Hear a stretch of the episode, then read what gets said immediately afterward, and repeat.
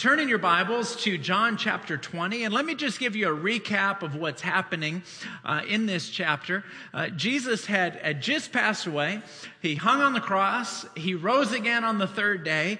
And uh, everyone who crucified Jesus, uh, all the Jews, all the, uh, all the, uh, the all of Pilate's people, they're, they're all in disarray because the guy they just crucified has risen from the grave. So they are freaking out.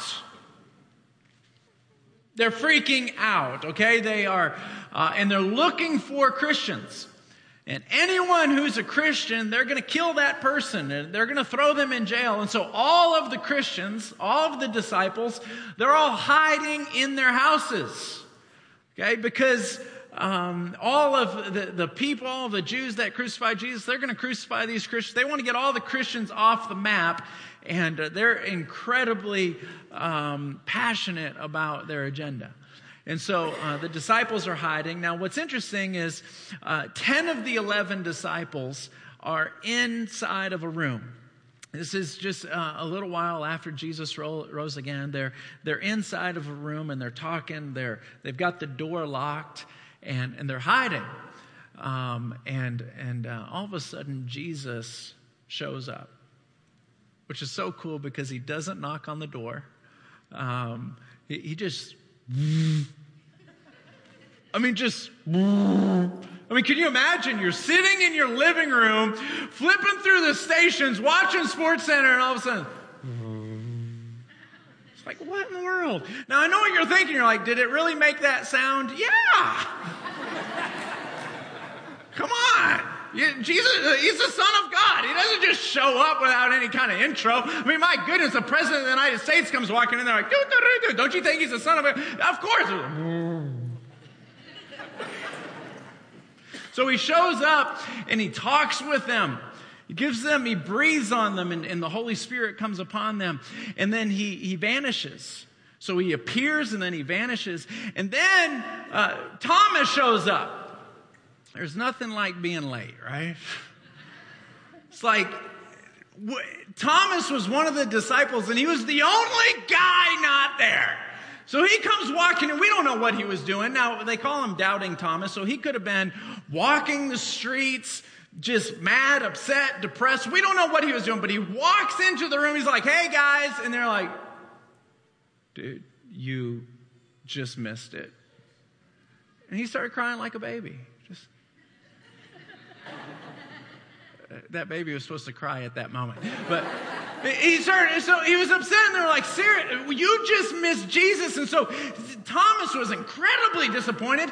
But not only was he disappointed, more than being disappointed, he thought all the guys were lying to him. He was like, I don't believe it, I don't buy it. You guys, you guys have been smoking something. This isn't in the Bible. But you guys, you guys, I don't know what you're dealing, you're lying to me. You're lying to me. And the only way I will ever believe that Jesus came back to life is if I can take my own hands and touch the scars on his hand and touch the scar in his side. Only then will I believe in him.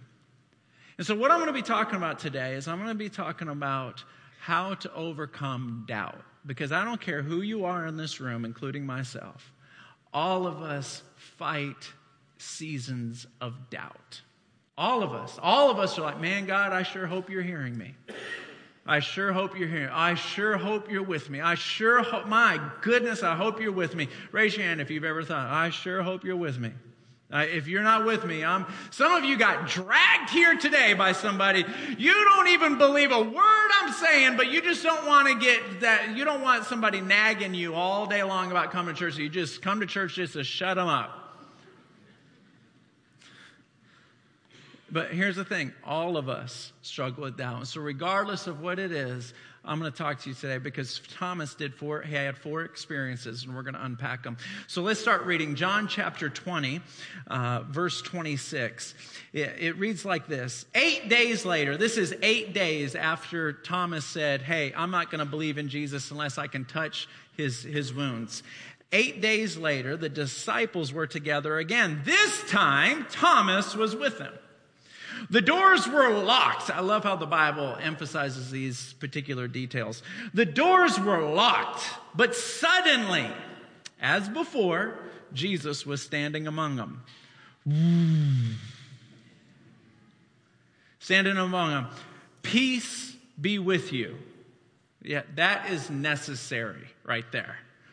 If all of a sudden you're in your living room and God shows up, you're going to need some peace. then he said to Thomas, Thomas, I heard what you were saying, so put your finger here. Look at my hands. Put your hand into the wound in my side. Don't be faithless any longer. Believe. And so here we go. Let's begin to unpack it. These disciples were locked up in a room and all of a sudden they, they emphasize in the scriptures that the doors were locked. Now here's the thing. They were locked up in a room with their belief system. Jesus Christ is the Son of God. They have their belief system. Now, while I was putting these notes together, I started thinking to myself, you know, there's other belief systems that exist. There's a belief system that is, I don't think Jesus is the Son of God. I, I think religion is an emotional crutch. It, it's, it's baloney. Or here's another belief system Jesus is real. I believe that he died on the cross. But as for all of his desires, I don't believe half of them are real. And I'm sure we're going to be able to get to heaven even if you don't follow them. And so that's a belief system. And, and what we do with our belief system is, is we lock ourselves up in our belief system. It's like, don't bother me. I like believing what I believe. Don't bother me. And I'm not asking, here's, here's the, the attitude a lot of times. I'm not asking you for your opinion. So don't bother me. Don't tell me what Jesus wants and what Jesus doesn't want. I'm in my own belief system. The doors are locked. Leave me alone. And, and I just want you to know that if you know anybody like that, or if you are that person, Jesus is relentlessly passionate about people who are lost. Relentlessly passionate, and He will show up in your life or in their life. He will show up and He will begin to speak to you. See, what I've learned, and this is the case in the Bible Belt, this isn't, if you grew up in the South, uh, you're in the Bible Belt. Uh, the state of Texas is the buckle of the Bible Belt. And, and a lot of times people have been going, they, they know the Bible. They don't know the ins and outs and they haven't memorized a million scriptures, but they know enough and they have prayed before. And I just want you to know that when God speaks to those of us in this room that don't have a close relationship with Him, you will recognize His voice. And He will say things to you like, I miss you. And you'll feel it. I remember one time I was in a, a wedding. I was sitting in the back. My buddy was getting married, and I was upset with God he allowed some things to happen in my life that I wasn't happy with, and I just decided I'm not going to pray anymore. I'm not going to worship anymore. I'm going to skip church like crazy. I'm just going to come to this wedding, and I'm out of here. And months went by, and I was sitting in the back, and I was 17, 18, 19 years old. I can't remember how old I was. I was sitting in the back, and I felt the Lord speak to me. It wasn't out loud like I'm talking to you, it was just right down in here. I just felt Him say, I miss you. And I just started crying. Because the reality was, God speaks to us, and He speaks to you. He will pull your heart. He'll begin to flood, listen to this, He will flood your mind with thoughts that can only come from Him. He will say, I miss you. And He will say things like, I love when you pray. It'll be, now here's the thing. I know not all of us are really used to knowing what's God and what's not God. Let me help you with this. When God speaks to you, it is so fast. It's like lightning. It's like you have this thought, just. It's like you have this thought, and then when you go to tell somebody what you think God spoke to you, it takes you longer to say it than it did when you received it because he's like lightning fast. He, does, he just speaks in a thought. It's like, or he speaks in a feeling. and you just have this feeling, or you have this thought, or you have this compulsiveness to, to, to do something. It's like you just feel this drawing. And, and for everyone here that you, you kind of locked up in a belief system, He is coming for you. He's coming for you. And, and, and for some of you, He's already been speaking to you. He's telling you, I miss you. And, and while I was putting my notes together, I started thinking about some people in this room that maybe there once was a day where your standards were really high. That what, Je- what pleased Jesus was of the utmost importance to you.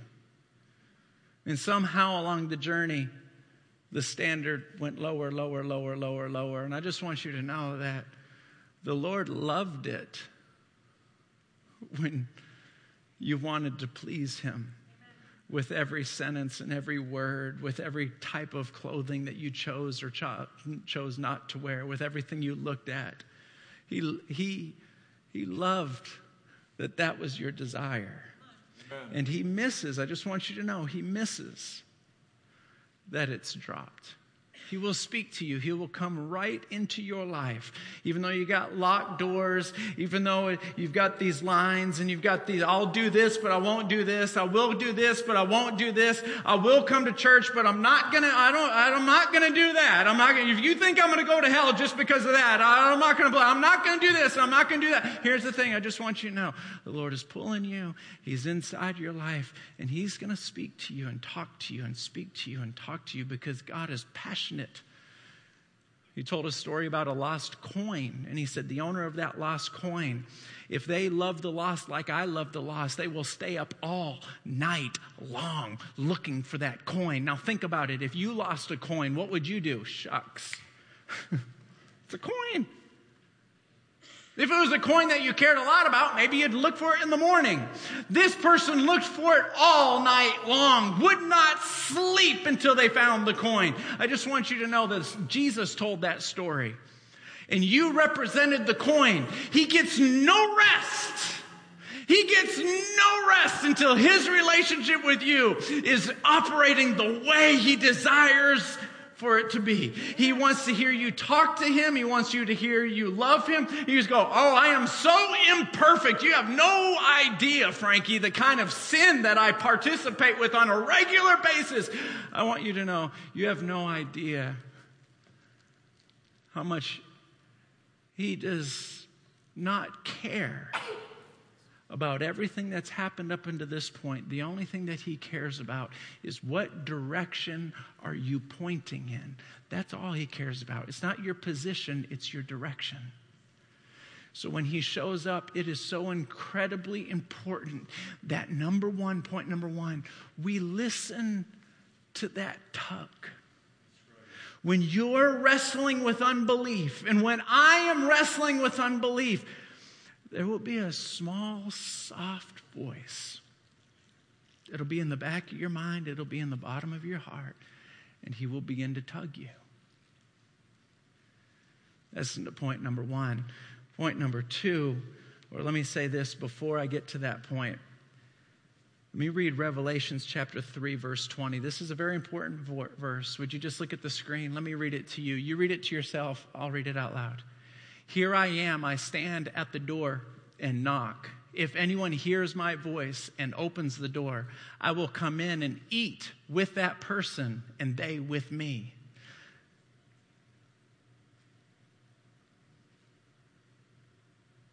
I'm sorry, I, I is it, there is a second part of that verse that's not on the screen, or unless you have it.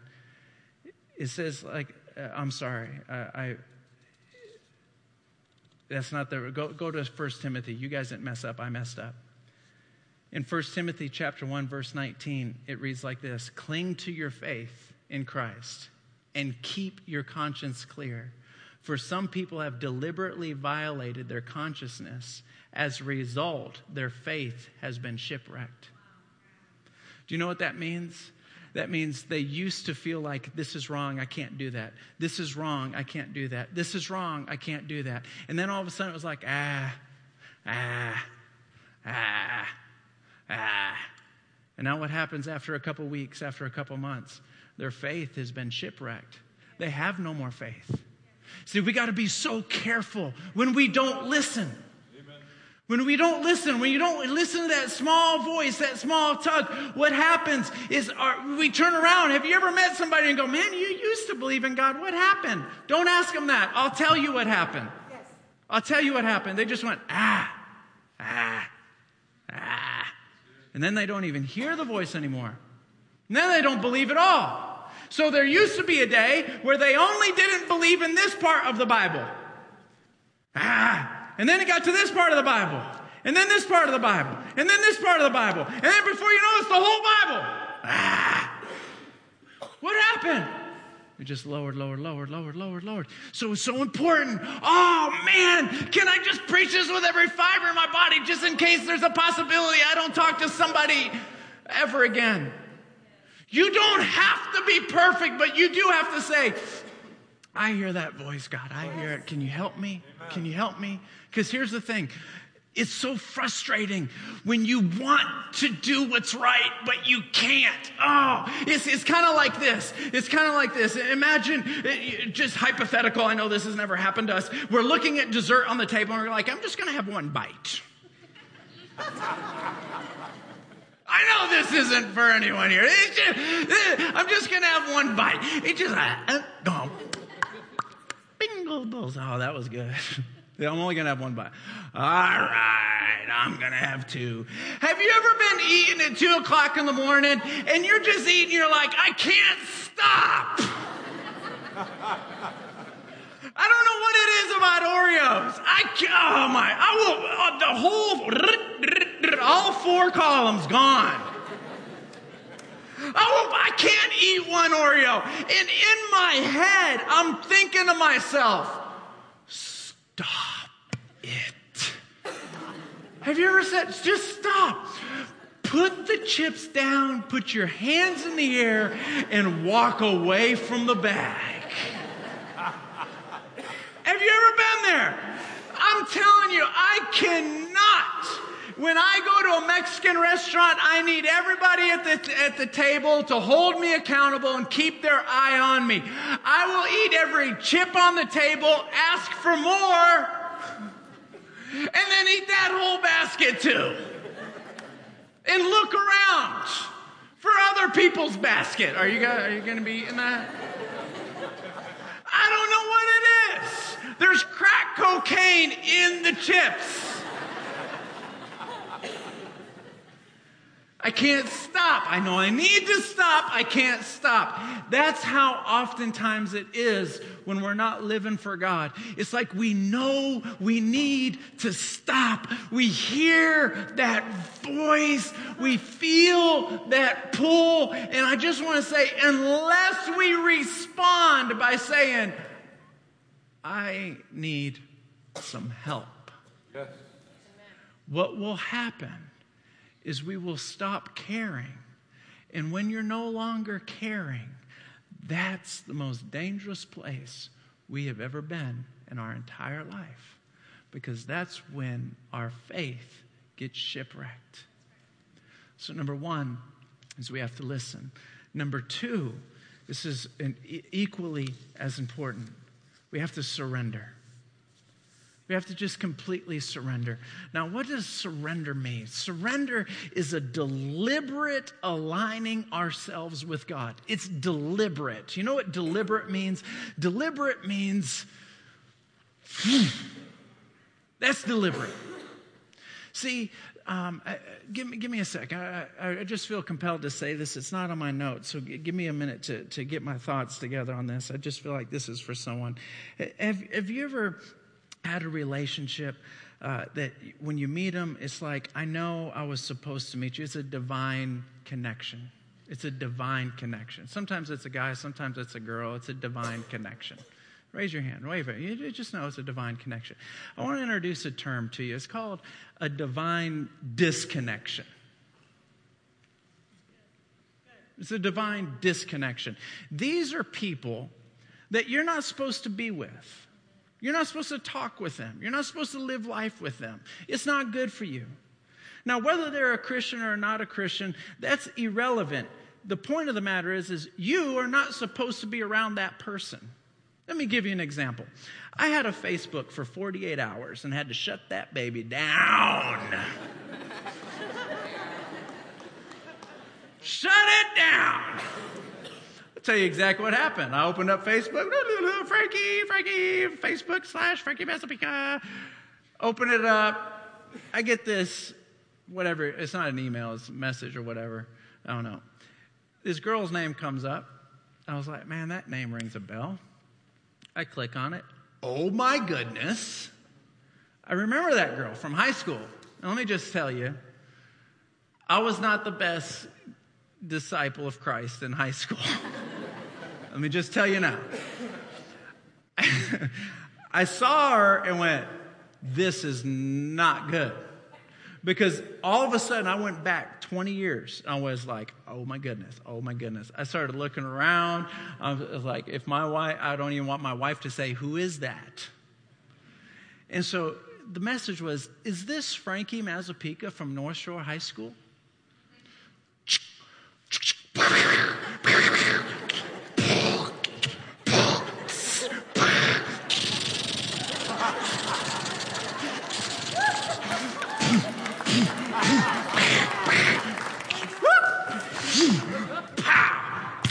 No, it is not.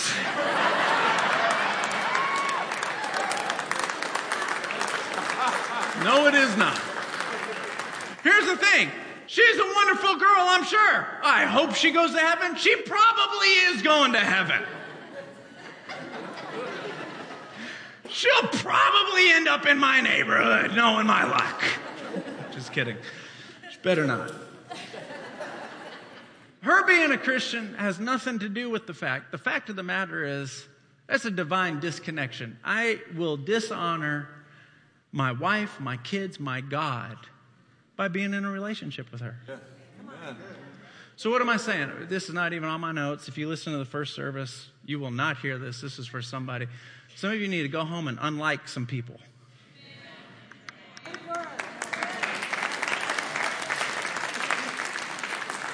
Get on your little mouse. Unlike, unlike, unlike, unlike. Well, what are they going to think? It does not matter.com. doesn't matter. Click, click, click, click, click, click. It's called a divine disconnection. You're out. It's not that I don't like you. You're not good for me. You are not good for me. You're not good for me. You're not good for me. You're not good. See, some people, when it comes time to surrender, you are listening to God. Now, here's the thing. Will you surrender to God? Will you take relationships that are divine disconnections and say, no more? Will you take activities and say, no more? No more. Here's the thing. Here's the thing living for Jesus, and I apologize. See, if you come to church here, we're not going to play patty cake. Have you figured that out already? I'm not going to tell you three poems and a story. We're all going to cry together and leave. We're going to talk about the Bible, the Word of God, and how to please the King of Kings and the Lord of Lords. All right? That's what we're going to do. So here's the thing when we say, I hear you, I, I, hear you. When you're struggling with unbelief and you feel that tug on your heart, I hear you. Now you got to do something. You got to do something, and doing something oftentimes requires a surrender. Now, while I was putting my notes together, I pulled out my pen and I said, I wrote on, the, on my piece of paper and asked myself the question, How do you do that? So I put my pen down I started walking. I was like, well, God, how do we do it? It's nice to say surrender to God, but how in the world do you do that? Do you put your hands in the air and go, I surrender? Well, that's a good place to start. But there's two ways. Number one is you run towards holiness, you run towards what He likes. Don't get caught up in not doing what you know He doesn't like. I used to go to Cunningham Middle School on the east side of Houston, and man, that was a tough school for me to go to. It was really tough because it was sixth, seventh, and eighth grade, and the eighth graders drove themselves to school. They should not be in the eighth grade anymore. They were super eighth graders. They were like, they've been in the eighth grade for five years. They had beards and cars It was freaking me out. My mom pulled me out, put me in a private school. I was like, man, I'm a big fish in a small pond. Ba, ba, ba, ba, ba, ba. I was getting in trouble day after day. My mom said, if you get in trouble one more time, I'm putting you back in Cunningham. I didn't sleep for like three weeks. So I'm trying, trying, trying, trying. I don't want to be bad. I don't want to be bad. I don't want to be bad. I don't want to be bad. I don't want to be bad. And all of a sudden I was walking by and the principal called me and goes, Frankie, come in here. I go, I didn't do it. I promise I didn't do it. I didn't do it. I didn't do it. He goes, look, here's the thing, Frankie. You're working too hard at not being bad. Stop trying to do that. Just focus on doing good things and you'll naturally walk away from bad. I never forgot that. The next time we say, I'm going to surrender to God, don't look at everything that you're doing bad and go, I'm not going to do that anymore, I'm not going to do that anymore, not going to do that, not going to do that, not going to do that, I'm not going to drink it, not going to touch it, not going to sniff it, not going to, not going to, not going to. No, no, no, no. Don't get caught up. The list is too long, it's too overwhelming. Just get focused on going left and you naturally don't go right. You just focus. So that's number one. Number one is you pursue holiness. And number two, here's the big one anything that you have affection for, attention for, you just lay it down at the altar. You take your hands off of it. That's surrendering. And I want to say this Christians need to do this as much as non Christians because if it's consuming you, if it is consuming your mind, you just take your hands off of it and say, God, I am thinking so much about this deal at work. I can't even pray. I can't pay attention to my wife. I can't pay attention to my kids. I'm thinking, you know what? Whatever happens, happens.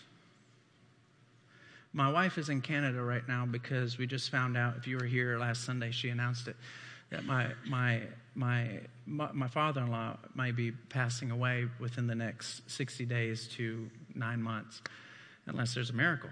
And so she's trying to spend every minute she can with her dad. So she's constantly praying. And, and we both came to the point where, what are we going to cry every single day till he dies? Like, at a certain point, you have to say, I'm praying for a miracle, but God, whatever you do, you do. I'm just taking my hands off. If he dies today, then it was your will. And if he doesn't die today, I thank you very much. I'm believing that he's going to be healed. In the name of Jesus, he's going to be healed. But if he dies, the Lord giveth, the Lord taketh away. Blessed be the name of the Lord. And, and that when you just take your hands off, that's surrendering. You just take your hands off. It's some of the hardest things you'll ever do in your life. But when you surrender, Jesus showed up. He came into their locked space. Thomas heard him and he said, Peace be unto you. See, you can't have peace if Jesus isn't in your presence. Have you ever gone on a vacation, come home from your vacation, and need a vacation from your vacation? Come on, raise your hand. I'm worn out. You just came back from Cancun. I know, I'm exhausted. What happened? I don't, I don't. I just need another one. I know that. Hold on a minute. Hold on, hold on. You just took your Thanksgiving vacation. You went down to Galveston and saw the beautiful waves. Just work with me. You saw the beautiful waves coming in. You put your toes in the, in the mud, mud sand, sand, and, and you just, and you're just relaxing, enjoying life, and now you're stressed out. Well, here's the thing there's a difference between taking time off and experiencing peace. And when we surrender, that's the only time you'll ever experience peace. You know, here's something I'd like for all of us to write down and, and I hope it, it reverberates in our, in our spirit. Discontentment follows disobedience. You will forever be discontent. You'll never make enough money. You'll never have an idea. You'll always, everybody you look at, your wife, your husband, your kids, everything you'll be discontent with. You'll be discontent with the way you look in the mirror. Your, your abs will never be right, ripped enough. You'll never be skinny enough. Uh, you just never, never, ever, ever, ever. Oh, I got to say this. Man, I don't even want to say this, but I feel like I should. I'm reading this book right now, and I found out about this epidemic that's happening with teenage girls.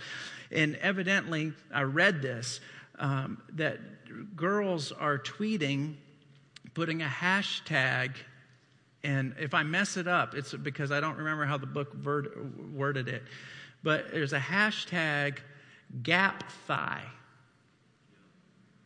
Raise your hand if you've heard of this. All right, so gap thigh is all of these young teenage girls starving themselves. They're not eating, they're starving themselves until they can stand in the mirror with their ankles together and there's a gap between their thighs. Starving themselves. You never, so long as Jesus is not your primary pursuit, you will constantly be dissatisfied. Doesn't matter. You look in the mirror, you'll be dissatisfied. You look at your wife, you're dissatisfied. You look at your kids, you're dissatisfied. You look at your work, you're dissatisfied. This guy is your age and he's making more money than you. Dissatisfied, dissatisfied, dissatisfied, dissatisfied, dissatisfied, dissatisfied. It's like a drug you can't break free from. Dissatisfied. Can you imagine? 16 year old girls. That's, you know what? And the author said this that's biologically impossible.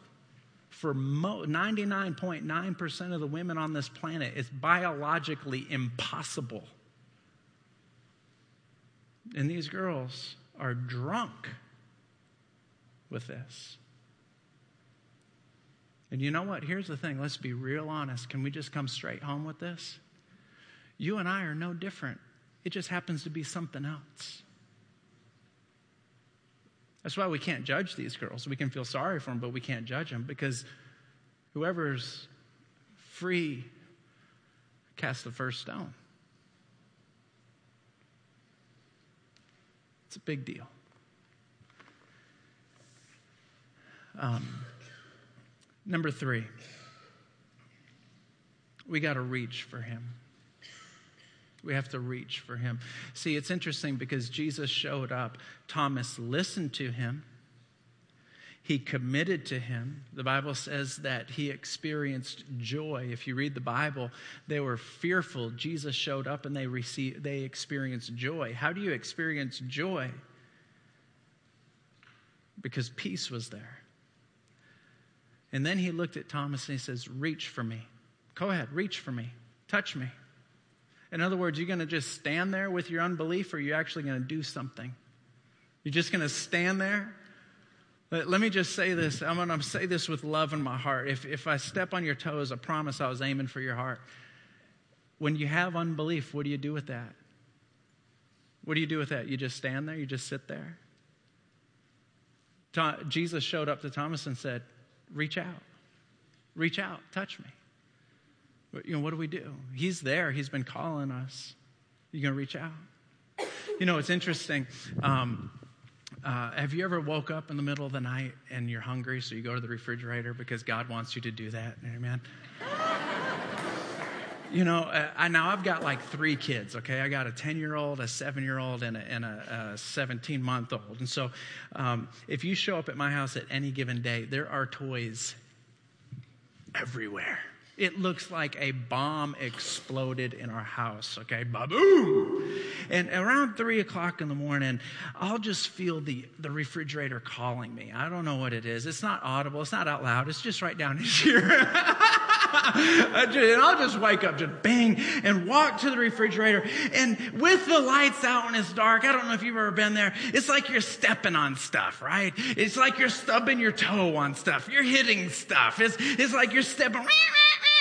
It's like you're just stuffing and you're going to wake people up and you're mad that you can't get there. And then all of a sudden you turn the lights on and it's so much better because why? Why? You turn the lights on and it exposes what's on the floor. It doesn't take away what's on the floor. It just exposes what's on the floor. Now I'm no longer mad, irritated, and frustrated because I can see what the problem is. You see, when you call out to God, He doesn't take away the problem. He just exposes it.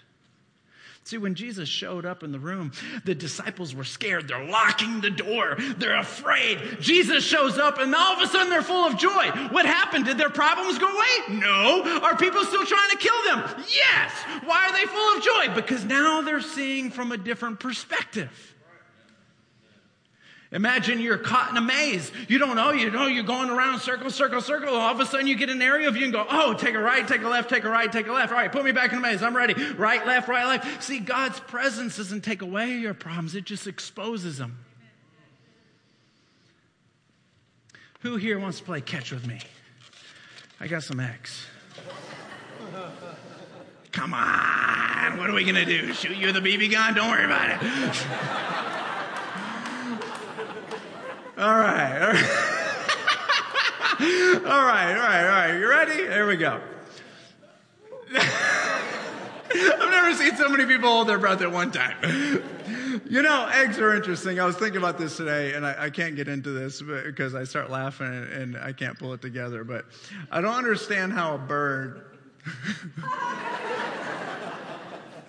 I don't understand how a bird can come up with three of these a day. Like, like that's a quick turnaround.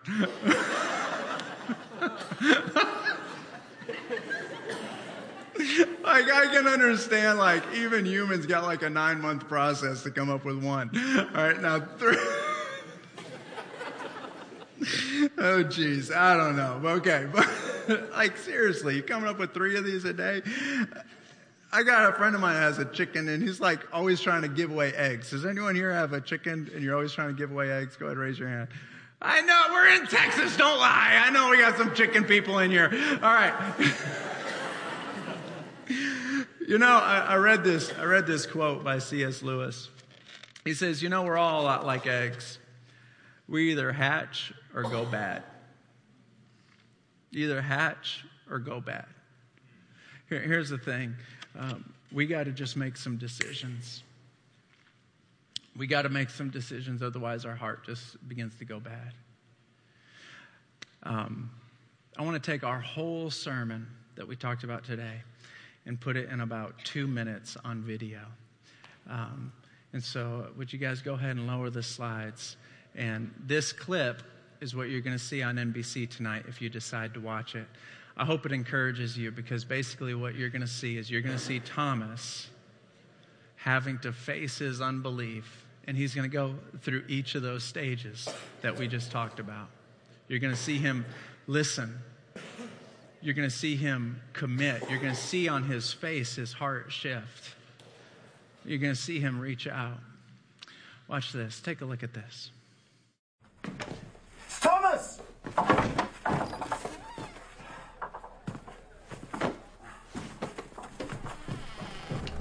Rabbi,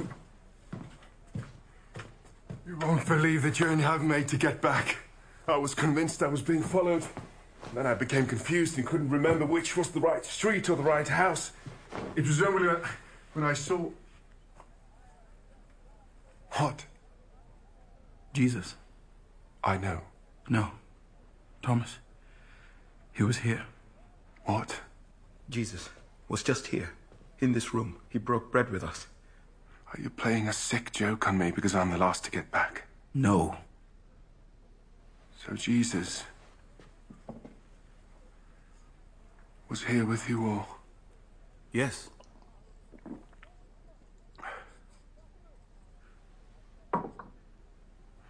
What kind of fool do you take me for that I would believe a story like that without proof?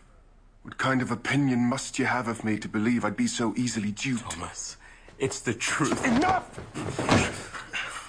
I haven't slept for two nights. I've barely eaten. It was all I could do to come back at home. Thomas, wait, stop this now! Go to the tomb and see for yourself. See with your own eyes.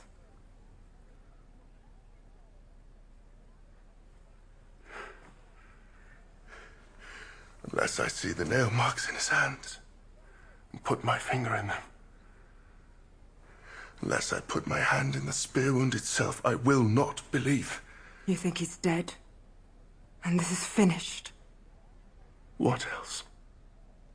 The truth. Mary. Go to the tomb.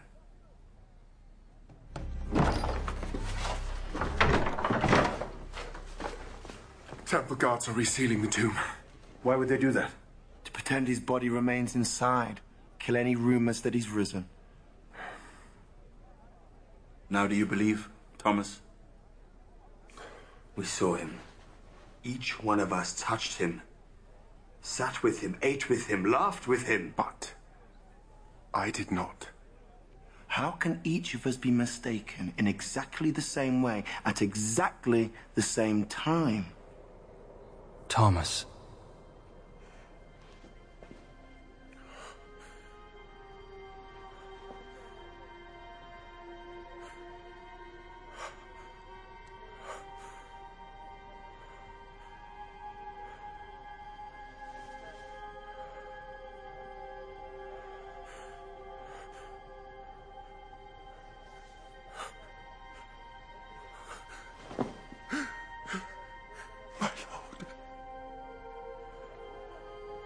Now that you have seen for yourself, you believe. Blessed are they who have not seen me and still believe.